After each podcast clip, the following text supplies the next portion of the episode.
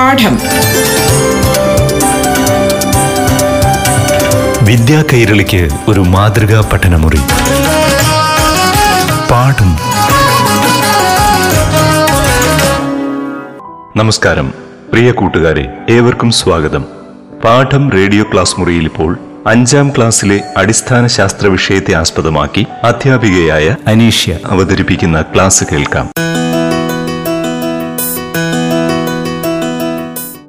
പ്രിയപ്പെട്ട കുട്ടികൾക്ക് നമസ്കാരം. പാഠം പരിപാടിയിൽ ഇന്ന് അഞ്ചാം ക്ലാസ്സിലെ അടിസ്ഥാന ശാസ്ത്രത്തിലെ രണ്ടാമത്തെ യൂണിറ്റായ ജീവജലം ആണ് ചർച്ച ചെയ്യുന്നത്. വളരെ അമൂല്യമായ പ്രകൃതി വിഭവമാണ് ജലം. ശുദ്ധമായ കുടിവെള്ളം ലഭിക്കുക എന്നത് ഏതൊരു പൗരന്റെയും അവകാശമായി ഐക്യരാഷ്ട്ര സംഘടന തന്നെ പ്രഖ്യാപിച്ചിട്ടുണ്ട്. ജീവന്റെ നിലനിൽപ്പിന് അത്യാവശ്യമായ ജലത്തിന്റെ വിവിധ ഉപയോഗങ്ങൾ. സവിശേഷതകൾ ജലമളക്കുന്ന വിധം ഭൂമിയിലെ ജലത്തിന്റെ സാന്നിധ്യം എന്നിവയെക്കുറിച്ച് ചില കാര്യങ്ങൾ കൂടുതൽ വിവരങ്ങൾ ഒക്കെ ഇവിടെ പങ്കുവയ്ക്കപ്പെടുന്നു. ജലം മലിനീകരണത്തിനിടയാകുന്ന സാഹചര്യങ്ങൾ കണ്ടെത്തുവാനും അവ തടയാനുമുള്ള മനോഭാവം കുട്ടികളിൽ വളർത്താനും മഴയുണ്ടാകുന്നത് എങ്ങനെയെന്നും ബാഷ്പീകരണവും സാന്ദ്രീകരണവും ഇതിനെങ്ങനെ സഹായകമാകുന്നു എന്നും ഇവിടെ വിവരിക്കുന്നു. ജലം സംരക്ഷിക്കേണ്ടതിന്റെ പ്രാധാന്യം ബോധ്യപ്പെട്ട് വിവിധ ജലസംരക്ഷണ മാർഗങ്ങൾ മനസ്സിലാക്കുവാനും അവ പ്രായോഗിക തലത്തിൽ കൊണ്ടുവരാനും നിങ്ങളെ പ്രാപ്തരാക്കുന്നു ഈ യൂണിറ്റ്. മഴക്കെടുതികൾ ഉൾപ്പെടെ വെള്ളം വിനാശകാരിയാകുന്ന സന്ദർഭങ്ങൾ ഉണ്ടാകാറുണ്ടെന്ന് നമുക്ക് തിരിച്ചറിയാനാവുന്നു. അവ തടയാനുള്ള മാർഗങ്ങളെക്കുറിച്ച് അറിവ് നേടാനും ഈ പാഠഭാഗം നിങ്ങളെ സഹായിക്കും. മഴക്കാലമായിക്കോട്ടെ വേനൽക്കാലമായിക്കോട്ടെ ജലത്തെക്കുറിച്ചൊരു വാർത്തയില്ലാത്ത പത്രങ്ങളോ മാധ്യമങ്ങളോ ഒന്നും തന്നെ കാണാറില്ല. എന്തുകൊണ്ടായിരിക്കും ജലത്തിന് ഇത്രയും പ്രാധാന്യം? അതെ ജലത്തിന് നിത്യജീവിതത്തിൽ വളരെയധികം പ്രാധാന്യമുള്ളത് കൊണ്ടാണല്ലോ അതുമായി ബന്ധപ്പെട്ട വാർത്തകൾ എന്നും പത്രങ്ങളിൽ വരുന്നത്. എന്തിനെല്ലാമാണ് നമ്മൾ ജലം ഉപയോഗിക്കുന്നത്? കുടിക്കാൻ ആഹാരം പാകം ചെയ്യാൻ കൃഷി ചെയ്യാൻ പാത്രങ്ങൾ കഴുകാൻ കുളിക്കാൻ വാഹനങ്ങൾ കഴുകാൻ പക്ഷികൾക്കും ജന്തുക്കൾക്കും മൃഗങ്ങൾക്കും എന്ന് വേണ്ട എല്ലാ ആവശ്യങ്ങൾക്കും എന്തിനും എവിടെയും ജലം വളരെ വളരെ അത്യാവശ്യമാണ്. ഈ ആവശ്യങ്ങൾക്ക് ജലത്തിന് പകരം നമുക്ക് മറ്റെന്തെങ്കിലും ഉപയോഗിക്കാൻ കഴിയുമോ? ഇല്ല അല്ലേ? ശുദ്ധജലത്തിന് നിറമോ മണമോ രുചിയോ ഇല്ല. ജലത്തിന് എന്തെല്ലാം സവിശേഷതകളുണ്ട് എന്ന് നമുക്ക് പരിശോധിച്ച് നോക്കാം. ഏറ്റവും പ്രധാനം ശുദ്ധജലത്തിന് നിറമില്ല മണമില്ല രുചിയുമില്ല. ഇത് മാത്രമാണോ ജലത്തിന്റെ സവിശേഷത? തീർച്ചയായുമല്ല. ജലത്തിന് വസ്തുക്കളെ ലയിപ്പിക്കുവാനുള്ള കഴിവുണ്ട്. അതുകൊണ്ട് തന്നെ പാനീയങ്ങളിൽ മധുരം ചേർക്കാൻ വസ്ത്രങ്ങൾ അലക്കാൻ ഒക്കെ നമ്മൾ ജലം ഉപയോഗിക്കുന്നു. ജലത്തിന് ഒഴുകുവാനുള്ള കഴിവുണ്ട്. അതുകൊണ്ട് തന്നെ ജലം പൈപ്പിലൂടെ ഒഴുക്കിക്കൊണ്ടു പോകുവാനും അതുപോലെ ഡാമുകളിൽ കെട്ടിനിൽക്കുന്ന ജലം ഒഴുക്കിക്കൊണ്ടു പോയി വൈദ്യുതി നിർമ്മാണത്തിനും ഒക്കെ നമ്മൾ ഉപയോഗിക്കുന്നു. ജലത്തിന്റെ മറ്റൊരു പ്രധാനപ്പെട്ട സവിശേഷതയാണ് ജലത്തിന് താപം വഹിക്കുവാനുള്ള കഴിവുണ്ട്. ആ കഴിവുള്ളത് കൊണ്ടാണ് നമ്മൾ പാചകം ചെയ്യുന്നതിന് ജലം ഒരു ഘടകമായി ഉപയോഗിക്കുന്നത്.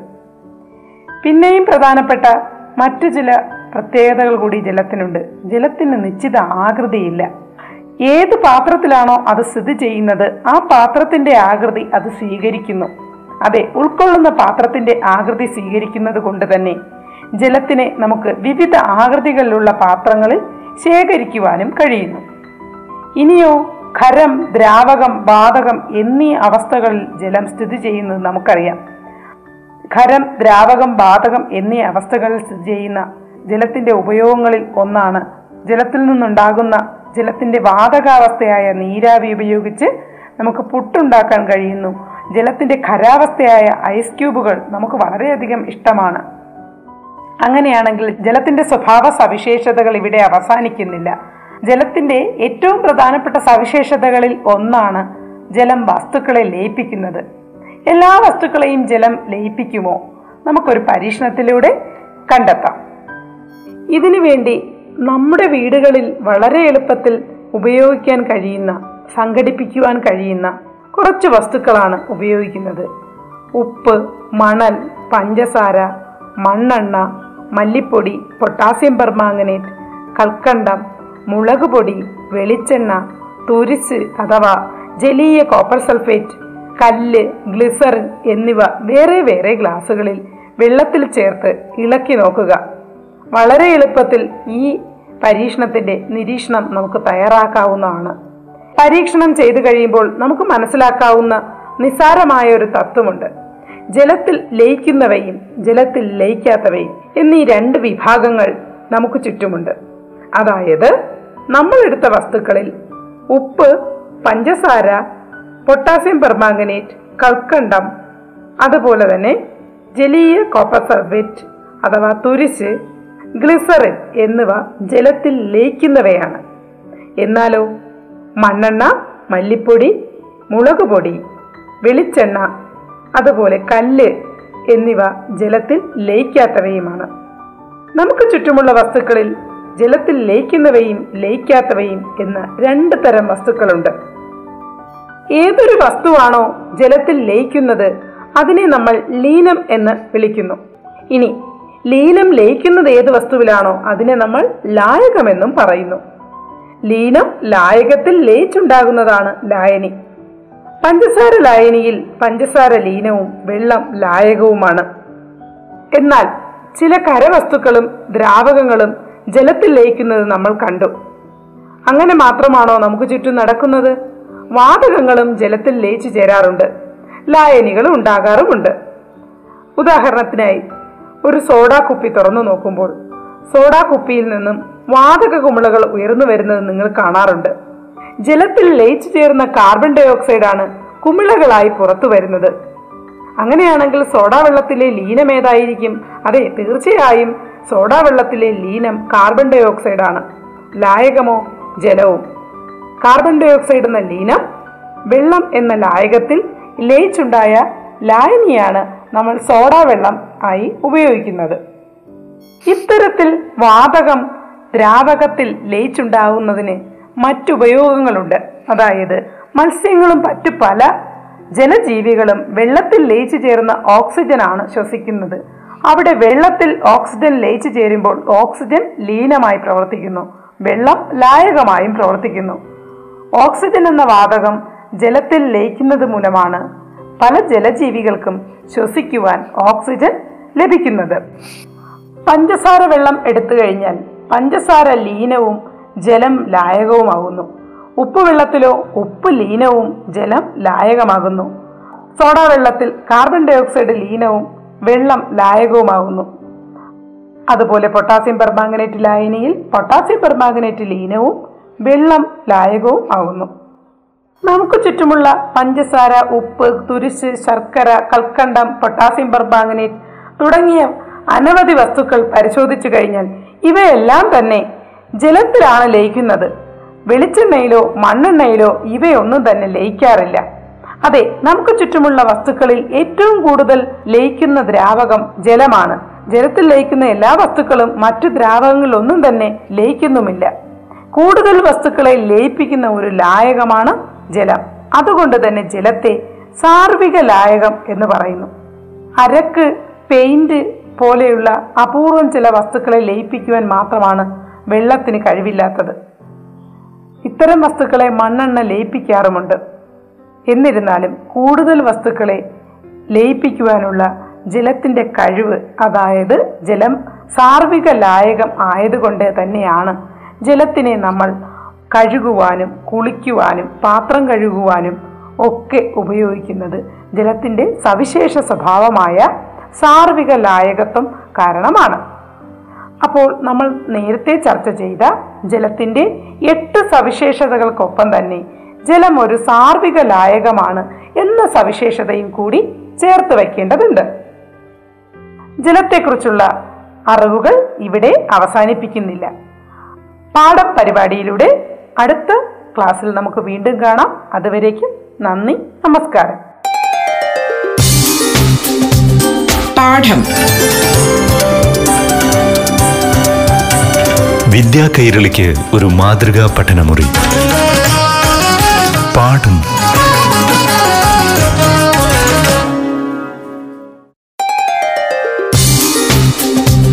പാഠം. വിദ്യാ കൈരളിക്ക് ഒരു മാതൃകാ പഠനമുറി. പാഠം. നമസ്കാരം കുട്ടികളെ. ഇനി യു പി വിഭാഗത്തിലെ ആറാം തലത്തിലെ അടിസ്ഥാന ശാസ്ത്ര വിഷയത്തെ ആധാരമാക്കി അധ്യാപികയായ അനീഷ്യ അവതരിപ്പിക്കുന്ന ക്ലാസ് കേൾക്കൂ. പ്രിയപ്പെട്ട കുട്ടികൾക്ക് നമസ്കാരം. പാഠം പരിപാടിയിൽ ഇന്ന് ആറാം ക്ലാസ്സിലെ അടിസ്ഥാന ശാസ്ത്രത്തിലെ രണ്ടാമത്തെ യൂണിറ്റായ മാറ്റത്തിന്റെ പൊരുൾ ഈ പാഠഭാഗത്തിലെ ഏതാനും അറിവുകൾ പങ്കുവയ്ക്കുന്നു. കഴിഞ്ഞ ക്ലാസ്സുകളിൽ ഈ അധ്യായത്തിലെ നമുക്ക് ചുറ്റുമുള്ള നിരവധി മാറ്റങ്ങൾ ഊർജ രൂപങ്ങൾ ഊർജത്തിന്റെ കൈമാറ്റം ഊർജം ഒരു രൂപത്തിൽ നിന്നും മറ്റൊരു രൂപത്തിലേക്ക് മാറുന്നത് എന്നിവയൊക്കെ നമ്മൾ പരിചയപ്പെട്ടു. ഒപ്പം തന്നെ ഭൗതിക മാറ്റത്തെക്കുറിച്ചും നമ്മൾ ചർച്ച ചെയ്തു കഴിഞ്ഞു. അവസ്ഥ ആകൃതി വലിപ്പം എന്നീ ഭൗതിക ഗുണങ്ങളിൽ വരുന്ന മാറ്റങ്ങളാണ് ഭൗതിക മാറ്റങ്ങൾ. വികസിക്കുന്നതും ഉരുകുന്നതും പൊട്ടുന്നതും കീറുന്നതും എല്ലാം ഭൗതിക മാറ്റങ്ങളാണ്. ഭൗതിക മാറ്റങ്ങൾ മൂലം പുതിയ പദാർത്ഥങ്ങൾ ഉണ്ടാവുന്നുമില്ല. എന്നാൽ നമുക്ക് ചുറ്റുമുള്ള എല്ലാ മാറ്റങ്ങളും ഭൗതിക മാറ്റങ്ങളാണോ നമുക്കൊരു പ്രവർത്തനത്തിലൂടെ അത് തെളിയിക്കാം. ഒരു സ്പൂണിൽ അല്പം പഞ്ചസാര എടുത്ത് ഉരുകുന്നത് വരെ ചൂടാക്കുക. നിങ്ങൾക്ക് തന്നെ നിങ്ങളുടെ വീട്ടിൽ ചെയ്യാവുന്ന ഒരു നിരീക്ഷണമാണിത്. സ്പൂണിൽ പഞ്ചസാര എടുത്ത് തുടർച്ചയായി ചൂടാക്കുമ്പോൾ പഞ്ചസാരയുടെ നിറം മണം രുചി എന്നിവയ്ക്ക് മാറ്റം വരികയും പുതിയ പദാർത്ഥം ഉണ്ടാവുകയും ചെയ്യുന്നു. അതുപോലെ തന്നെയാണ് മെഴുക് ചൂടാക്കുമ്പോൾ. ഉരുകിയ മെഴുക് താപം പുറത്തുവിട്ട് അതായത് തണുക്കുമ്പോൾ ഖരാവസ്ഥയിലേക്ക് മാറുന്നു. എന്നാൽ ഉരുകിയ പഞ്ചസാരയോ ഒരു കറുത്ത നിറത്തിലുള്ള വസ്തുവായി അവശേഷിക്കുന്നു. ഒരിക്കലും അത് തിരിച്ച് പഞ്ചസാരയായി മാറുന്നില്ല. അതെ പഞ്ചസാര താപം സ്വീകരിച്ചുകൊണ്ട് ഒരു കറുത്ത വസ്തുവായി അവശേഷിക്കുകയും പഞ്ചസാരയുടെ നിറവും മണവും രുചിയും എല്ലാം നഷ്ടപ്പെടുത്തുകയും ചെയ്യുന്നു. ഇതാണ് ഒരു സ്പൂണിൽ പഞ്ചസാര എടുത്ത് തുടർച്ചയായി ചൂടാക്കുമ്പോൾ നമുക്ക് കാണുവാൻ കഴിയുന്നത്. എന്നാൽ മെഴുക് ഉരുക്കുമ്പോഴോ ഉരുകിയ മെഴുക് താപം പുറത്തുവിട്ട് തണുക്കുമ്പോൾ വീണ്ടും കരാവസ്ഥയിലേക്ക് അതായത് മെഴുകിന്റെ രൂപത്തിലേക്ക് തിരികെ മാറുന്നു. മെഴുക് ചൂടാകുന്നതും പഞ്ചസാര ചൂടാകുന്നതും നമുക്കൊന്ന് താരതമ്യം ചെയ്യുകയാണെങ്കിൽ മെഴുക് ചൂടാകുമ്പോഴും പഞ്ചസാര ചൂടാകുമ്പോഴും താപം സ്വീകരിക്കുന്നു. രണ്ട് സന്ദർഭങ്ങളിലും ഉരുകുന്നു. എന്നാൽ മെഴുക് ചൂടാകുമ്പോൾ മെഴുകിന്റെ നിറം മാറുന്നില്ല. പക്ഷേ പഞ്ചസാരയുടെ നിറം മാറുന്നു. ഇനി മെഴുക് ചൂടാകുമ്പോൾ പുതിയ പദാർത്ഥം ഉണ്ടാകുന്നില്ല ശ്രദ്ധിക്കുക. എന്നാൽ പഞ്ചസാര ചൂടാകുമ്പോൾ പുതിയ പദാർത്ഥം ഉണ്ടാകുന്നു. ലബോറട്ടറികളിൽ ലഭിക്കുന്ന മഗ്നീഷ്യൻ റിബൺ കത്തിച്ചു നോക്കുമ്പോഴും നമുക്ക് വളരെ ലളിതമായി നമ്മുടെ കയ്യിൽ കിട്ടുന്ന നമ്മുടെ വീടുകളിലുള്ള പേപ്പർ കത്തിച്ചു നോക്കുമ്പോഴുമെല്ലാം നമുക്ക് മനസ്സിലാകുന്ന കാര്യമാണ്. താപം സ്വീകരിച്ചുകൊണ്ട് പുതിയ പദാർത്ഥം ഉണ്ടാകുന്നു ഇവിടെ പദാർത്ഥം താപം സ്വീകരിക്കുകയും അതിന്റെ പഴയ സ്വഭാവവുമായി യാതൊരു ബന്ധവുമില്ലാത്ത നിറവും മണവും രുചിയും ഒക്കെ നഷ്ടപ്പെടുത്തിയ പുതിയ പദാർത്ഥം ഉണ്ടാകുന്നു ഇത്തരത്തിലുള്ള മാറ്റത്തെ നമ്മൾ രാസമാറ്റം എന്ന് പറയുന്നു. നമുക്ക് ചുറ്റും നമ്മുടെ നിത്യജീവിതത്തിൽ ഉണ്ടാകുന്ന ഇത്തരത്തിലുള്ള മാറ്റത്തെ നമ്മൾ രാസമാറ്റം എന്നാണ് വിളിക്കുക. അതെ പദാർത്ഥങ്ങൾ ഊർജം സ്വീകരിക്കുകയോ പുറത്തുവിടുകയോ ചെയ്ത് പുതിയ പദാർത്ഥങ്ങളായി മാറുന്ന പ്രവർത്തനങ്ങളാണ് രാസമാറ്റങ്ങൾ. അതോടൊപ്പം തന്നെ ഒരു കാര്യം ഓർമ്മിക്കുക രാസമാറ്റം സ്ഥിരമാറ്റമാണ്. മനുഷ്യ ശരീരത്തിലും പ്രകൃതിയിലും നിത്യേന ഒട്ടേറെ രാസമാറ്റങ്ങൾ നടക്കുന്നുണ്ട്. ഉദാഹരണമായി നിത്യജീവിതത്തിൽ സംഭവിക്കുന്ന ചില രാസമാറ്റങ്ങൾ നമുക്ക് പരിശോധിക്കാം. ചോറ് ചവയ്ക്കുമ്പോൾ ഉമിനീരുമായി പ്രവർത്തിച്ച് നമുക്ക് ചോറ് കറിയൊന്നും കൂടാതെ വായിൽ വെച്ച് ചവയ്ക്കുമ്പോൾ ഉമിനീരുമായി പ്രവർത്തിച്ച് മധുരം അനുഭവപ്പെടുന്നു. തീർച്ചയായും ചില രാസപ്രവർത്തനങ്ങൾ അവിടെ നടക്കുന്നു. അതുപോലെ എക്സ്റേ ഫിലിമിലെ സിൽവർ ഹാലൈഡിൽ പ്രകാശം പതിക്കുമ്പോൾ രാസമാറ്റം സംഭവിച്ച് സിൽവർ ഉണ്ടാകുന്നു. നമ്മൾ എല്ലാം വസ്ത്രങ്ങൾ കഴുകി പുറത്തിട്ട് വെയിലിൽ ഉണക്കാറുണ്ടല്ലേ?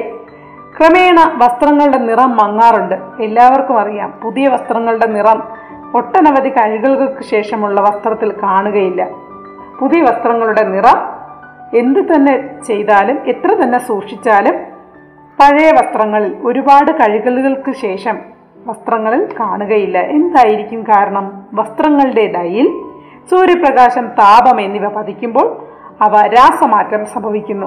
അതോടൊപ്പം നിങ്ങളുടെ വീട്ടിലെ വെട്ടുകത്തി മറ്റ് കത്തി ഇരുമ്പ് ഉപകരണങ്ങൾ എന്നിവ മഴയത്തോ മറ്റോ നനഞ്ഞോ എവിടെയെങ്കിലും കിടക്കുകയാണെങ്കിൽ പുറത്തെവിടെയെങ്കിലും സൂക്ഷിക്കുകയാണെങ്കിൽ അവയിലെ ഇരുമ്പ് ഓക്സിജനുമായി പ്രവർത്തിച്ച് അയൺ ഓക്സൈഡ് ഉണ്ടാകുന്നു. ഇതൊരിക്കലും പഴയ വസ്തുവായി മാറുന്നേയില്ല. പഴങ്ങൾ പഴുക്കുമ്പോൾ രാസമാറ്റ ഫലമായി നിറം മണം രുചി എന്നിവ മാറുന്നു. നിങ്ങൾക്കറിയാം ഒരിക്കൽ പഴുത്ത ഒരു ഫലം അത് മാങ്ങ ആയിക്കോട്ടെ വാഴപ്പഴം ആയിക്കോട്ടെ ആപ്പിൾ ആയിക്കോട്ടെ അതൊരിക്കലും തിരിച്ച് പച്ച മാങ്ങയായോ പച്ച വാഴപ്പഴമായോ മാറാറില്ല അല്ലേ? അതെ പഴങ്ങൾ പഴുക്കുമ്പോൾ അവയുടെ മണത്തിലും നിറത്തിലും രുചിയിലും മാറ്റമുണ്ടാകുന്നു അതും രാസമാറ്റത്തിന് ഉദാഹരണങ്ങൾ തന്നെയാണ്. നമുക്ക് ചുറ്റും ഉള്ള രാസമാറ്റം ഭൗതികമാറ്റം എന്നിവയുടെ ഉദാഹരണങ്ങൾ പരിശോധിക്കുമ്പോൾ നമുക്ക് കാണാൻ കഴിയുന്നത് പ്രകാശ സംശ്ലേഷണം തീർച്ചയായും ഒരു രാസമാറ്റത്തിന്റെ ഫലമാണ്. ഇവിടെ പ്രകാശ സംശ്ലേഷണത്തിൽ പ്രകാശോർജം രാസോർജമായി മാറുന്നു. ഈ ഊർജമാണ് മറ്റു ജീവജാലങ്ങൾക്ക് ആഹാരമായി ലഭിക്കുന്നത്. അതെ പ്രകാശ സംശ്ലേഷണത്തിലൂടെ സസ്യങ്ങൾ അവയ്ക്ക് ആഹാരം നിർമ്മിക്കുന്നതിനോടൊപ്പം തന്നെ അതിൽ അവശേഷിക്കുന്ന ഭാഗം രാസോർജമായി സംഭരിച്ചു വെച്ച് മറ്റ് ജീവജാലങ്ങൾക്കും ആഹാരമായി നൽകുന്നു. അതുപോലെ തന്നെ നമുക്ക് ചുറ്റുമുള്ള പ്രവർത്തനത്തിൽ വളരെ പ്രധാനപ്പെട്ട ഒന്നാണ് മഴ പെയ്യുന്നത്. മഴ പെയ്യുന്ന പ്രവർത്തനത്തിൽ നടക്കുന്ന മാറ്റങ്ങൾ നമുക്ക് ചർച്ച ചെയ്യുകയാണെങ്കിൽ ഇവിടെ ജലാശയങ്ങളിലെ ജലം സൂര്യപ്രകാശത്തിലെ താപോർജം സ്വീകരിച്ച് ആദ്യം നീരാവിയാകുന്നു. ഈ നീരാവി താപം പുറത്തുവിട്ട് ഖനീഭവിച്ച് മേഘമായി മാറുന്നു. മേഘങ്ങൾ വീണ്ടും തണുത്ത് ജലത്തുള്ളികളായി താഴേക്ക് പതിക്കുന്നു. ഇവിടെയെല്ലാം ജലത്തിന്റെ വിവിധ അവസ്ഥകളിലൂടെ കടന്നു പോകുന്നു ഇവയെല്ലാം തന്നെ ഭൗതിക മാറ്റങ്ങളാണ്. നമുക്ക് ചുറ്റുമുള്ള മാറ്റങ്ങൾ സംഭവിച്ചുകൊണ്ടേയിരിക്കുന്ന ഒരു കാര്യമാണ്. അതെ അനുദിനം മാറ്റങ്ങൾ സംഭവിച്ചുകൊണ്ടിരിക്കുന്ന ഒരു ഗ്രഹത്തിലാണ് നാം വസിക്കുന്നത് അല്ലേ? ആകാശഗോളങ്ങളുടെ സ്ഥാനം മാറുന്നതിനനുസരിച്ച് രാത്രിയും പകലും മാറി മാറി വരുന്നു. ഇതോടൊപ്പം തന്നെ ഭൂമിയിലെ താപനിലയിൽ പ്രകടമായ വ്യത്യാസം കാണപ്പെടുന്നു. ഓരോ ദിവസവും ചെറുതും വലുതുമായ ആയിരക്കണക്കിന് മാറ്റങ്ങളാണ് സംഭവിക്കുന്നത്. നമുക്ക് ചുറ്റുമുള്ള പദാർത്ഥത്തിന്റെ ഘടന അവസ്ഥ നിറം ആകൃതി വലിപ്പം തുടങ്ങി ഏതെല്ലാം ഗുണങ്ങൾക്ക് മാറ്റം വരുന്നു എന്ന് നമ്മൾ ചർച്ച ചെയ്തു കഴിഞ്ഞു. ഏതെല്ലാം ഗുണങ്ങൾക്ക് മാറ്റം വരുന്നില്ല എന്ന് നമ്മൾ കണ്ടെത്തി കഴിഞ്ഞു. ഈ ഭൂമിയിൽ ജീവിക്കുവാൻ ഏറ്റവും അത്യാവശ്യമുള്ള ജീവന്റെ നിലനിൽപ്പിന് ആധാരമായ ജലം നമുക്ക് ലഭിക്കുന്നത് മഴയിലൂടെയാണ്. തീർച്ചയായും മഴവെള്ളം അല്ലെങ്കിൽ ഈ പ്രകൃതിയിൽ മഴ പെയ്യുന്നതിനും കാരണം മാറ്റമാണ്. അതെ നമ്മൾ ചർച്ച ചെയ്ത കാര്യമാണ്. ജലാശയങ്ങളിലെ ജലം അത് നീരാവിയായി പിന്നെ തണുത്ത് മേഘമായി പിന്നെയും തണുത്ത് വീണ്ടും ജലത്തുള്ളികളായി ഭൂമിയിലേക്ക് പതിക്കുന്നു. ഇത് ചാക്രികമായി സംഭവിക്കുന്ന ഭൗതിക മാറ്റത്തിന് ഉദാഹരണമാണ്. സൗരോർജം സസ്യങ്ങൾ സംഭരിക്കുകയും ഈ ഊർജം ജന്തുക്കളിലേക്ക് ഭക്ഷണത്തിലൂടെ കൈമാറ്റം ചെയ്യപ്പെടുകയും ചെയ്യുന്നു. പ്രകാശ സംശ്ലേഷണത്തിലൂടെ ശേഖരിക്കപ്പെട്ട ഈ ഊർജമാണ് മനുഷ്യൻ പ്രവൃത്തി ചെയ്യാൻ ഉപയോഗിക്കുന്നത്. അതെ മനുഷ്യന് പ്രവൃത്തി ചെയ്യുവാൻ ഊർജം അത്യാവശ്യമാണ്. ഇതിനാവശ്യമായ ഊർജം സൂര്യനിൽ നിന്നും സസ്യങ്ങൾ വഴി കൈമാറ്റം ചെയ്ത് രാസമാറ്റത്തിലൂടെയും ഭൗതിക മാറ്റത്തിലൂടെയും ഒക്കെ സംഭരിച്ച് വീണ്ടും മനുഷ്യരിലേക്ക് എത്തിച്ചേരുന്നു. നമുക്ക് ചുറ്റുമുള്ള വിശേഷങ്ങൾ പരിശോധിച്ചു കഴിഞ്ഞാൽ വിറക് കത്തുന്നതും ജലം ഐസാകുന്നതും ജലം തിളയ്ക്കുന്നതും തീപ്പെട്ടി കത്തിക്കുന്നതും ഭക്ഷണപദാർത്ഥങ്ങൾ വേവുന്നതും എന്ന് വേണ്ട. ചുറ്റുമുള്ള മാറ്റങ്ങൾ അവസാനിക്കുന്നില്ല. നിത്യജീവിതത്തിൽ ധാരാളം രാസമാറ്റങ്ങളും ഭൗതിക മാറ്റങ്ങളും നടക്കുന്നുണ്ട്. ഒരു ദിവസം അടുക്കളയിൽ തന്നെ എത്രയെത്ര എത്ര തരം രാസമാറ്റങ്ങളും ഭൗതിക മാറ്റങ്ങളും നടക്കുന്നുണ്ട്. ചുറ്റുപാടുമുള്ള മാറ്റങ്ങളെ തിരിച്ചറിയാനുള്ള കഴിവ് നിങ്ങൾ നേടിയെടുക്കുക. അറിവ് ഇവിടെ അവസാനിക്കുന്നില്ല. മറ്റൊരു പാഠം പരിപാടിയിലൂടെ നമുക്ക് വീണ്ടും കണ്ടുമുട്ടാം. അതുവരേക്കും നന്ദി നമസ്കാരം. പാഠം. വിദ്യാ കൈരളിക്ക് ഒരു മാതൃകാ പഠനമുറി. പാഠം